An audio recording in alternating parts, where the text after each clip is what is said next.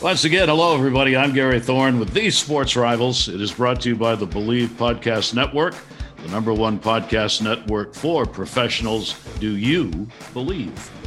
As always, our purpose here is to preserve memories of classic sports rivalries, and we do it through the words of those who participated in them. We like to say that these are the rivalries that are described from the inside out. And what a delight today to have two of the great names of Major League Baseball joining us to talk about a, a real rivalry. Steve Garvey was in the majors from 1969 to 1987, played with the Dodgers from 69 to 82, and went on to have tremendous years with the San Diego Padres from 83 through 87. Steve is a 10 time All Star. He was the National League MVP in 1974 has a World Series ring from 1981, and he was a member of one of the most renowned infields in the history of baseball that featured Ron Cey at third, Bill Russell at short, Davey Lopes at second, and Steve Garvey himself at first base, a four time Gold Glove Award winner recognized as a leader both with the Dodgers and the San Diego Padres. And uh, joining Steve is Tony Perez. Perez played with the Cincinnati Reds two different occasions from 64 to 76, and then again in 84 to 86 when he wound up his career. In between, he had time with the Expos, with Boston, and with Philadelphia. Tony also ended up managing both the Reds and in Florida. Three World Series championships for Tony Perez 75, 76, and 90. He had one of the most uh, stupendous RBI records of any major league player. He, he had over 100, 100 plus RBIs in a season, seven major league seasons. And Tony was voted into the Hall of Fame in 2000. Now, while Steve Garvey was with that tremendous infield with the Dodgers, Tony Perez was with the big red machine in Cincinnati. The red machine of the 70s went to four World Series in seven years. They won two of those World Series. Tony Perez was part of that great lineup playing at first base. Sparky Anderson, the manager, said of him that Tony Perez was the heart and soul of that big red machine, which featured, and listen to the names on this Pete Rose, Joe Morgan, Johnny Bench, Dave Concepcion, George Foster, Ken Griffey, and Cesar Geronimo. Those were the big eight in that lineup of the big red machine. So Tony Perez and Steve Garvey join us to talk about the rivalry that went on, especially during the 70s, between the Dodgers and the Reds. Because during that 70s period in the American League West, the Reds won that division six times, the Dodgers won it three times, and the Dodgers ended up finishing second six times. So you talk about a rivalry that was hot during the 70s, it was the Reds and the Dodgers in the National League West. Gentlemen, it's great to have you with us. let me just start a conversation. Oh, wait a second, Gary. What, Go ahead. Tony, Tony pay you off or what? I sound like Avis compared to Hertz. My Lord. That emphasis on uh, came in second six times, you know. okay, okay. I realize my place. Uh, well, let's kick it off with that. Yeah. I mean, how how hot was it, and how big a rivalry in the '70s was it, Steve Garvey? Oh, absolutely. You know, you look at the Dodgers and the Giants rivalry, going back to the boroughs of New York, and you think of that as the classic rivalry. And uh, and of course, the the old story of uh, O'Malley always one up upping Horace Stoneham, the owner of the Giants, and then uh, letting it out that he thought he was going to go to San Francisco, and Stoneham rushing out there and doing a deal for this Candlestick Point to be the first team out west, and uh, comes back and he uh, has a press conference. The Giants are going to San Francisco.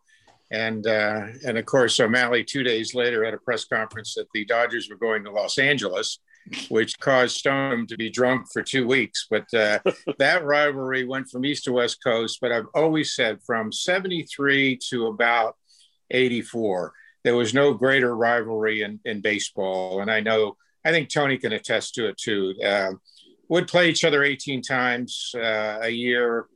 16 of them would be less than four runs. One team would have a blowout the other as the other would, but the mutual respect. And and uh, Gary, you mentioned the the players on the Reds, and then of course with the Dodgers with with uh, with Smith and, and Baker and Monday and Yeager catching and you know our pitching staff and Lasorda and the rivalry between Lasorda and Sparky made for arguably you know generationally the greatest rivalry during that period. Yeah, I think it was more.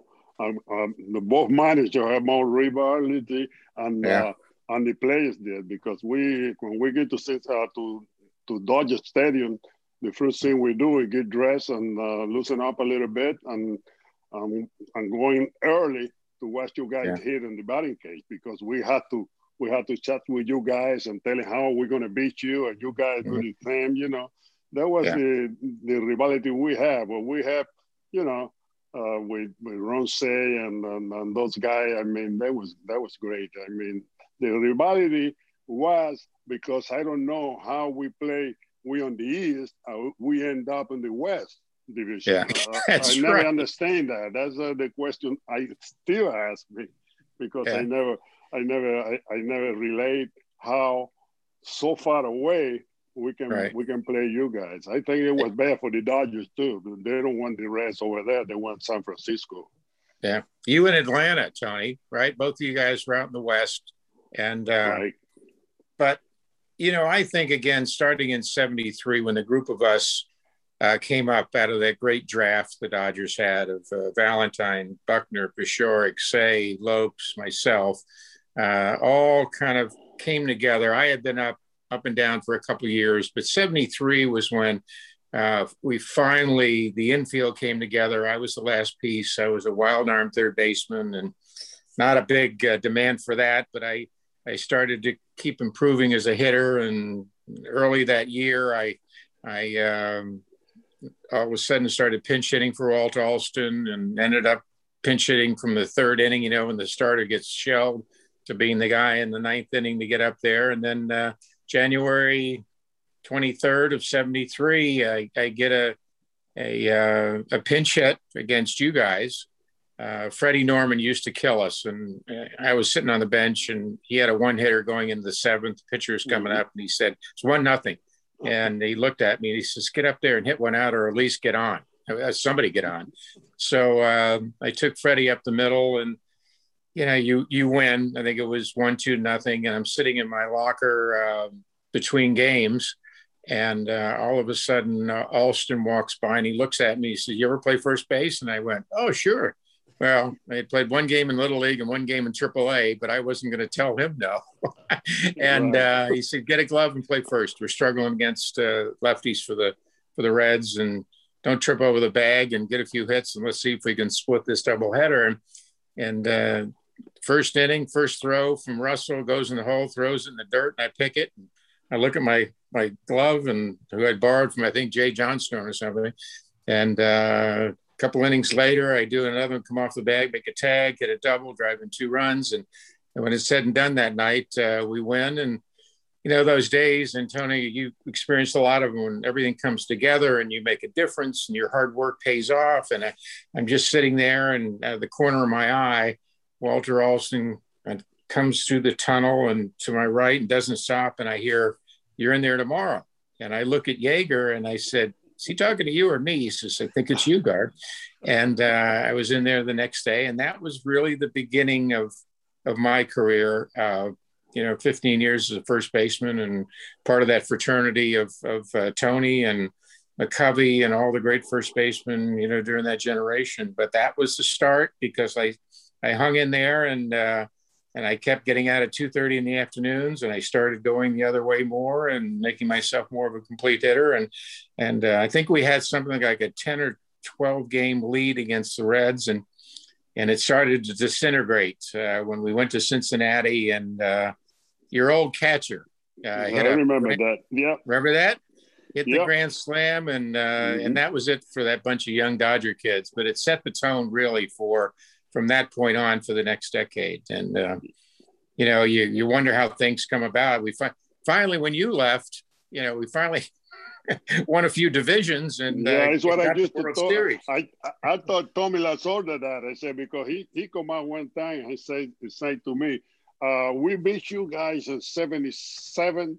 On 70, yeah. 78, we got you guys. So we thought, they, yeah, yeah, but I left in 76. That's why you did it. and I always get on Tommy about that because yeah. I wasn't there. I wasn't there when you guys started winning. With 75 and 76, no. What what happened? What happened? Why did you go? Did they make you an offer you could refuse? I'm quite sure, like well, and, and, not really. Uh, uh, you know, at the end of 76 season, um, Howsam, the general manager, he called me yeah. in the office. He called me in the office and said, uh, uh Tony, if we get the right deal, uh, we we might trade you, or we're going to trade you. I say, well, that's that's. Well, I was surprised. I don't think about yeah. winning two World Series in a row, and right. we team doing so good. And uh, I don't, you know, and he mm-hmm. he told me about, you know, Dan Driessen, uh, the, the kid, you know, they play for first baseman sure. too. He's a good player, great player too. And he and he sitting there for two, three years behind mm-hmm. me. And, yeah. Uh, and and the red I don't know if they want to call it salary because I wasn't making that much money. But they no, we didn't make that more. much back at that time. yeah, I, I, I, well, I made more than uh, Driessen uh, do, and and they say, well, uh, so we get the right trade that we're going to trade you. I say, well, uh, the only thing I'm going to ask you is what I being a contender thing. I want you to trade me to a, guy to a team who had a chance. And yeah. he said, uh, he said, contender? Uh, you can make anything a contender, Tony. I said, well, why, why you want to trade me? And, uh, you know, and it's, it's what I say. But, you know, when they they call me, you know, the last two years, 75, 76, we win the World Series, that was fine mm-hmm. with me. But coming to spring training those two years, Sparky come out to me and say, I say, Tony, I had to get dressing by at least 200 bats. Mm. Uh, I, I, say, uh, well, but uh, you know, 200 bats are going to sit around a lot. And it's yeah. what I did those two years. I wasn't happy at all. Yeah. I was happy because we're we're yeah. winning. You know, he was he was doing great too. He was doing good, but you know, I wasn't sit around. Was my what I like. And it's yeah. like when they call me and they trade me, I could I could say no to the trade because right. I was a veteran. I had the right to say no. I not want to go. But but my feeling was how I gonna sit in there for another two, three, two years or whatever. You know, not playing that much. You know, yeah. Uh, that's uh, that's what I said the trade. That's what I. They gave me a good good contract and uh, and I three years and and I and I signed. Mm. Yeah, you know, I'm thinking. Well, you know that's that was the old Dodger philosophy. It seems to me, and it seems like overthinking by the general manager and, and forecasting and, and looking at a, a player that's starting to age somewhat. You know, I mean, 34, yeah. 35 back then mm-hmm. is what now? 30, 31, right. 29. But you right. were still performing. You went out every day. You rarely got hurt.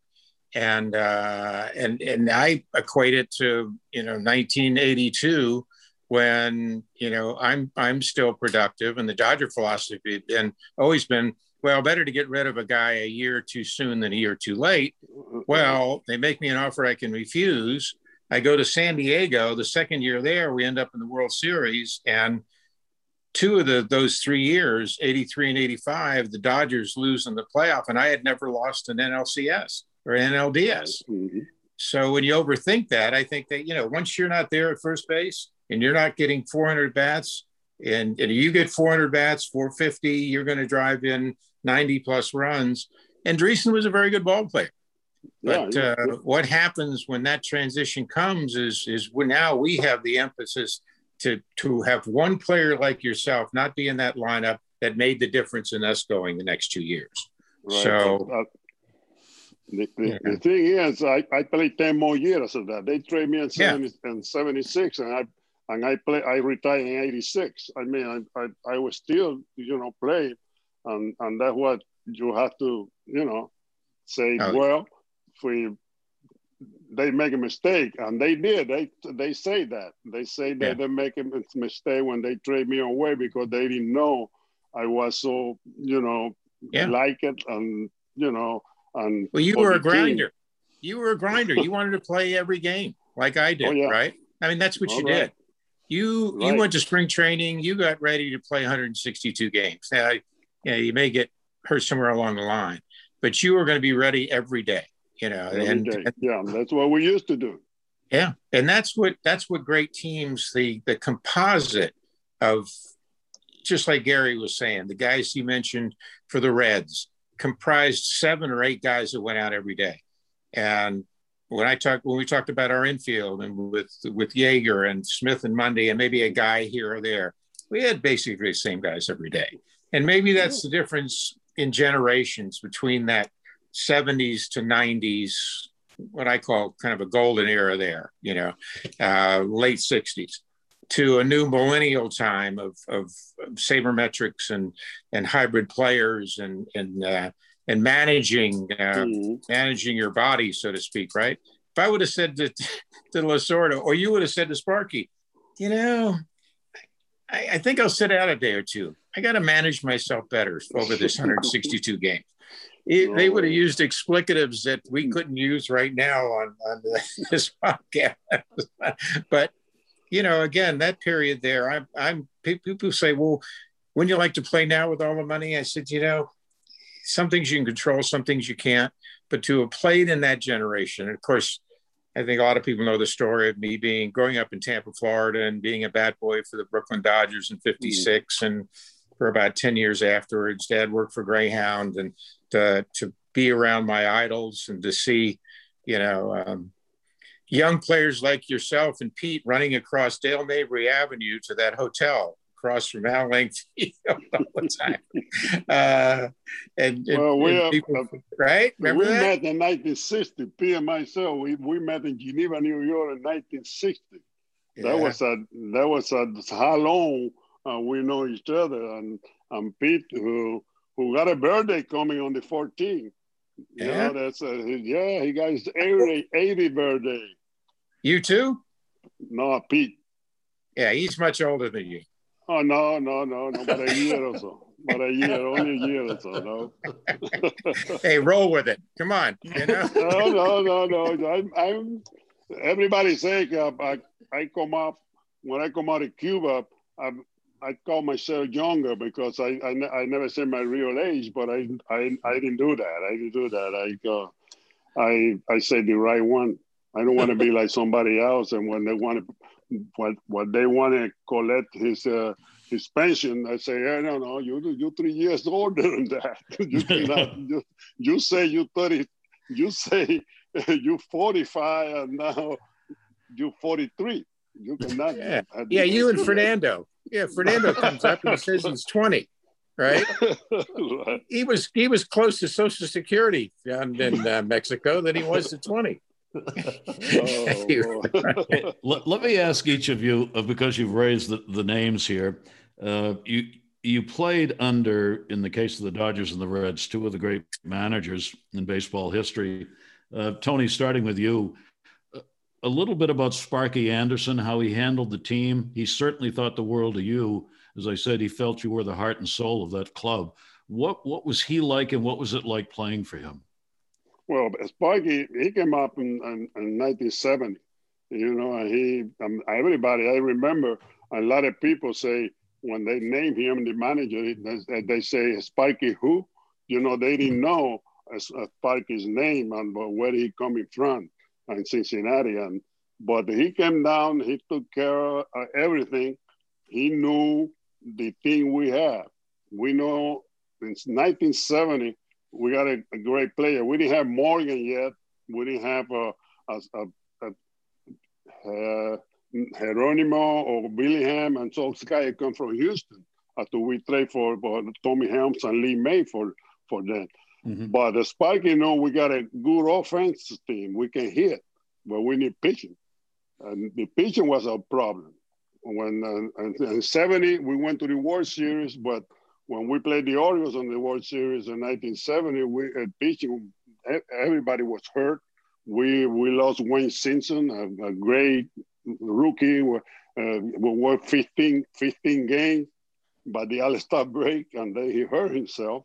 And uh, we miss him, and we don't have Gullett yet, and we didn't have those guys yet.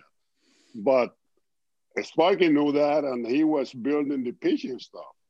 And mm-hmm. we had guys in the minor league. Don Gullett came up, Grimsley came up, McEnaney came up, Eastwick came up.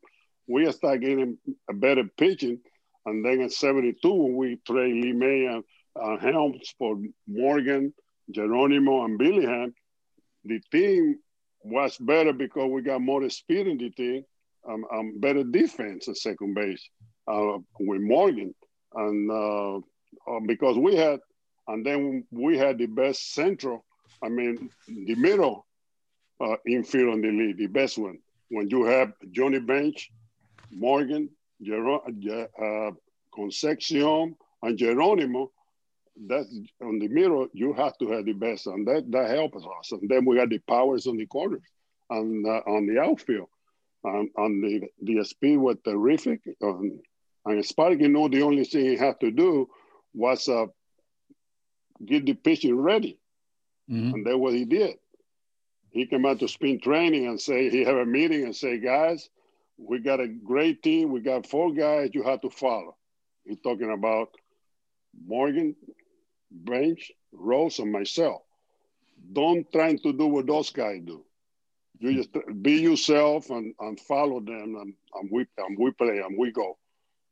And because they used to take us to the backfield and spin training, and we had hit and hit and hit, and, and we must do the hitting, you know, and we go mm-hmm. to the uh, to defense too. But you know, we are we count them out on defense at the middle, and we do in the corner we Pio myself on, on, on first base and third. But you know, the offense was there. The pitching came up, and then the big red machine come up because we got a great hitting team since uh, the the late the late sixties. Come get up with the bit better pitching, and then we came out to be the big red machine with everything. We got a, mm-hmm. a great team, and we can uh, we can play with anybody. And uh, and, and that was uh, that was Spike was so good. He know what he has to do. How about with Lasorda, Steve? Oh gosh, Gary. I mean, uh, you know, we don't have enough times or days to to talk about Tommy. You know, we lost him uh, uh, relatively recently, um, and of course Sparky a couple years ago. Uh, and, and but the two of them, before I talk about Tommy, the two of them were were classic competitors. Yeah. You know, and they uh, they had a mutual admiration, but they wanted to be each other. You know, sort of would come into Cincinnati every time we came in, starting in '74, we sell out every night. Could be Monday, Tuesday, Wednesday. Could be Friday, oh, Saturday, oh, yeah. Sunday. And uh, in the in the crowd, and then we go to Dodger Stadium, and uh, uh, it'd be sold out. Jonathan Winters and the, all the celebrities coming out who were Reds fans, you know, and uh, uh, but but this typifies a little quick story about Tommy. So uh, he had met Jonathan Winters, knew he was a Reds fan, was going to try to convert him, and Jonathan, you know, had his own own uh, mind, so to speak. So Jonathan comes in, uh, clubhouse, got his Reds jacket on. Lasorda's getting on him. He says, uh, saying hello to each of the guys. You know, he's pretending he's Maudie Frickert and uh, he's killing little kitty cats. And he goes down, he says, Come on into my office. And all of a sudden, uh, co-house guy says, uh, Garv, Tommy wants you to come in. Jonathan's uh, doing a doing a skit. I, oh, great! Yeah, but it's only ten minutes before the game. No, no, no, come on in quick. You you be okay. I go in there and it, it's jammed, and he's he's got this skit where he's the aging relief pitcher in the in the seventh inning, and uh, he comes in with bases loaded, and he's doing all this stuff, and we're dying laughing, and uh, all of a sudden he uh, the guy comes in, he says, hey, Wendelstedt's uh, out there. They already played the national anthem, and, and he's wondering where the blank are you guys? so uh, the cleats are clattering. We're grabbing gloves. We're going outside. We've been mesmerized by this big Reds fan, taking our mind off the game. We get out there, run on the field, and Harry says, "Garv, where you guys been?" I said, Jonathan Winters was doing this skit. He says, why didn't you tell us? He said, I could have come up with some excuse, you know, to delay this or something. A pipe would have broke. But things like that happened all the time with oh, Reds oh, yeah. and Dodgers, in Cincinnati. But you know, Tommy, he, uh, you know, kind of a fourth string pitcher in high school out of this Pennsylvania town from an immigrant family. And somehow, some way he comes up with a curveball and he gets signed by a bird dog scout from the Dodgers. And he works his works his way through the minors, has a great career, ends up, you know, what he was 0 and 4. You know, he his classic line was, "If it wasn't for him, Koufax never would have made it." Because at that time, I think if it two or five thousand dollars bonus, you had to stay up with the major league team for two years, and uh, they signed Koufax, and the guy they sent down was Lasorda, and uh, and then they traded him. But you know, Tommy's got a hundred of those. You know, yeah, and, uh, he right. The times with Sinatra, it, it, Sinatra promised him if he got the managerial job, he would sing the national anthem on opening day, and that turned out to be '77. And uh, and Frank again comes through the clubhouse, and they gave him a satin Dodger jacket. And he's got that Dodger hat jaunty to the side, and they they get the cart and they take him to center field, and we're all there, and Lasorda is beaming, and we're standing on the line, and Frank, ladies and gentlemen, Frank Sinatra, oh, say can you see? and all of a sudden, it's over. He forgets the, the middle stanza for the national anthem. And uh, we're all standing there, and it's Lasorda, myself, and Burt Hooton. And I look at Lasorda, and he looks at me, and he's white. And Burt Hooton goes, Hey, Lasorda, who in the heck is that guy? He says, Burt, if you don't shut up, you won't be starting till June.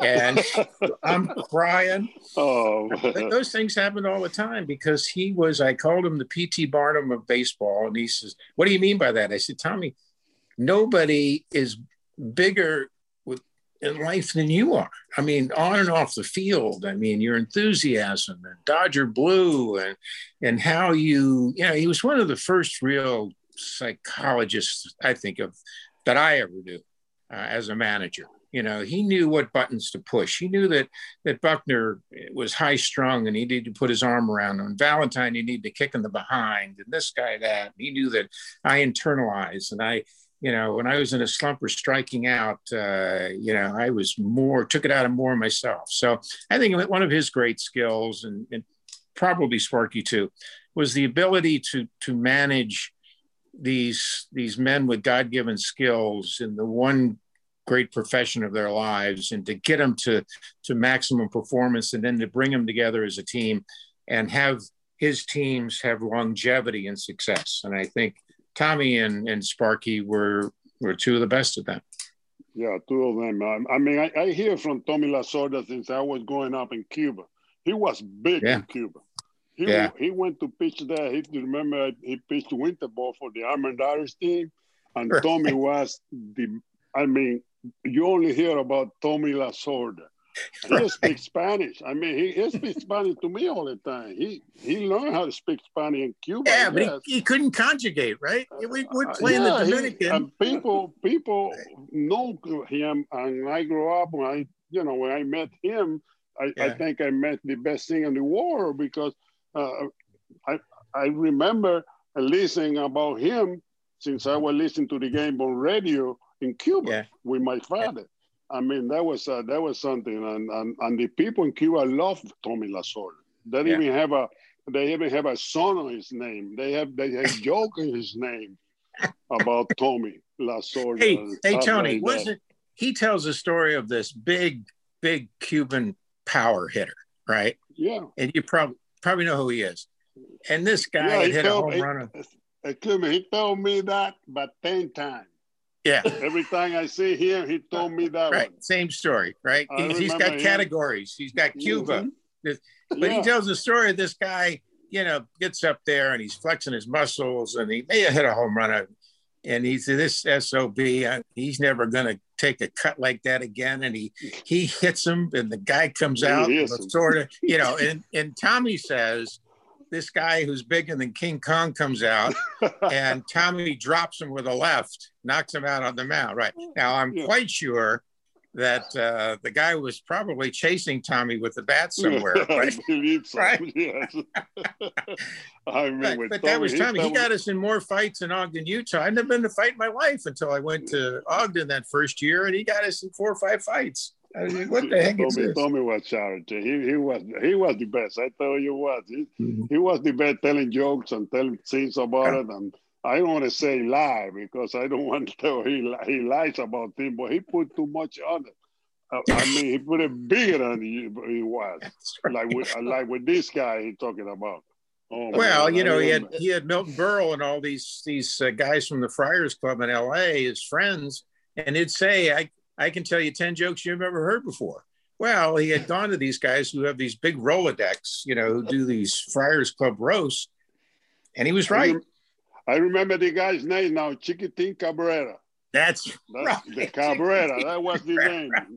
Yeah, he was big. He was a big black guy with a left hand, I think it was too. But he used to kill a soldier. Yeah, that's right. he used yeah. to hit it well. If we could find a picture of Chickadee on the ground with a sword of standing over him, yeah, yeah, I'd pay a lot of money for that one, wouldn't you? Yeah. He said he got it. He hit it with a laugh. I think. that's yeah. That's was great. funny, boy. Oh, Guys, I, I, told you we'd go through this, and uh, and we and you have. I mean, unbelievable. We've already taken your time here uh, unbelievable stories. I want to I want to ask each of you uh, just just one final question to to close us out here.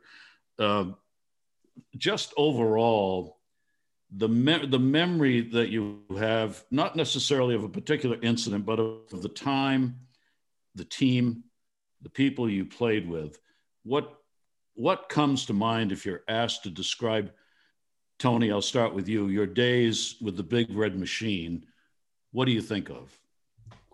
Well, I think, uh, you know, coming to the ballpark, you know, uh, I feel, you know, look around me, look around to see what the guys I play with. I, I believe uh, we can, and I asked myself, we cannot lose a game. I don't think we can beat anybody. That's that's what I think because I can in my mind I can to win a ball game and you know and and I know the team we have and and that's what I that's what I think. I come out and do my job, and uh, and I'm trying to help the pitching. I, that's what that that's what I, I I was trying to do, and that's what I remember. And we know we got to play like you're talking about the Dodgers and, and, and Cincinnati. We know we had to beat the Dodgers we want to win, and they know they had to beat us when they want to win. And that's what the rivalry was, and and but that's the the thing I must remember the guys on my team and the guys uh, how they play and how they do everything to win a ball game. We we wasn't perfect, perfect. What we trying to do most perfect when we play the game.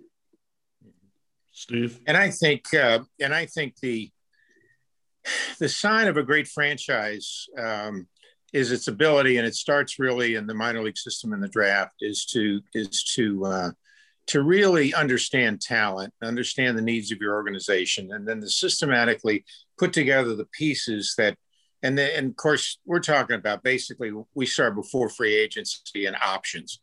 But both organizations put together this group, I would say, of probably 25, 30, 35 players over a, a 10, 12 year period um, that were brought together and they were nurtures and they were taught great teachers in the organization and then they were managed by Hall of Fame managers. Uh, and they went out with a controlled aggressiveness every night, and they wanted to be to be perfect. And in, in the quest for perfection comes excellence. And eight of the ten years that the Dodgers and the Reds in this great rivalry played each other, one of those teams went to the World Series. So those two teams typified what what professional baseball at the major league ultimate level can be uh, when it's done the right way. And, and uh, Tony, we, we haven't mentioned one thing. All those years, we never had a fight. Maybe once in a while there was a, a little yelling. If, if it was sort of yelled at sparking back and forth, it was it was a little tongue in cheek. We had this mutual respect for the way the game right. was played. They played it, we played it. Respect for each other, win or lose.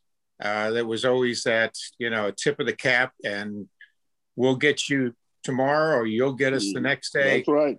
But it it is is a period that if you take those two teams and you do a book on it, it could be about about excellence and uh, and about the soul of what the game should be. Our great thanks to Tony and Steve. Uh, tremendous insights on two really great baseball teams and two of the leaders of those ball clubs. We thank them for joining us. And a word from our sponsor, betonline.ag. Head to the website betonline.ag or use your mobile service device sign up today and receive your 50% welcome bonus on your first deposit. And that's going to conclude another chapter of these sports rivals presented by Bet Online. You can find the show at Bleav.com or wherever you listen to your podcasts. And if you're listening on Apple Podcast, please be sure to subscribe, rate, and review the show. To learn more about this episode and others, please log on to thesportsrivals.com. You can join our conversation with questions and suggestions for future shows. Also, follow us on Instagram at These Sports Rivals, Twitter at Rivals underscore podcast, and Facebook by searching for the Sports Rivals podcast. Thank you for joining us, everybody. And as was made clear by our guests Tony Perez and Steve Garvey, remember it is the rivalries that make the game.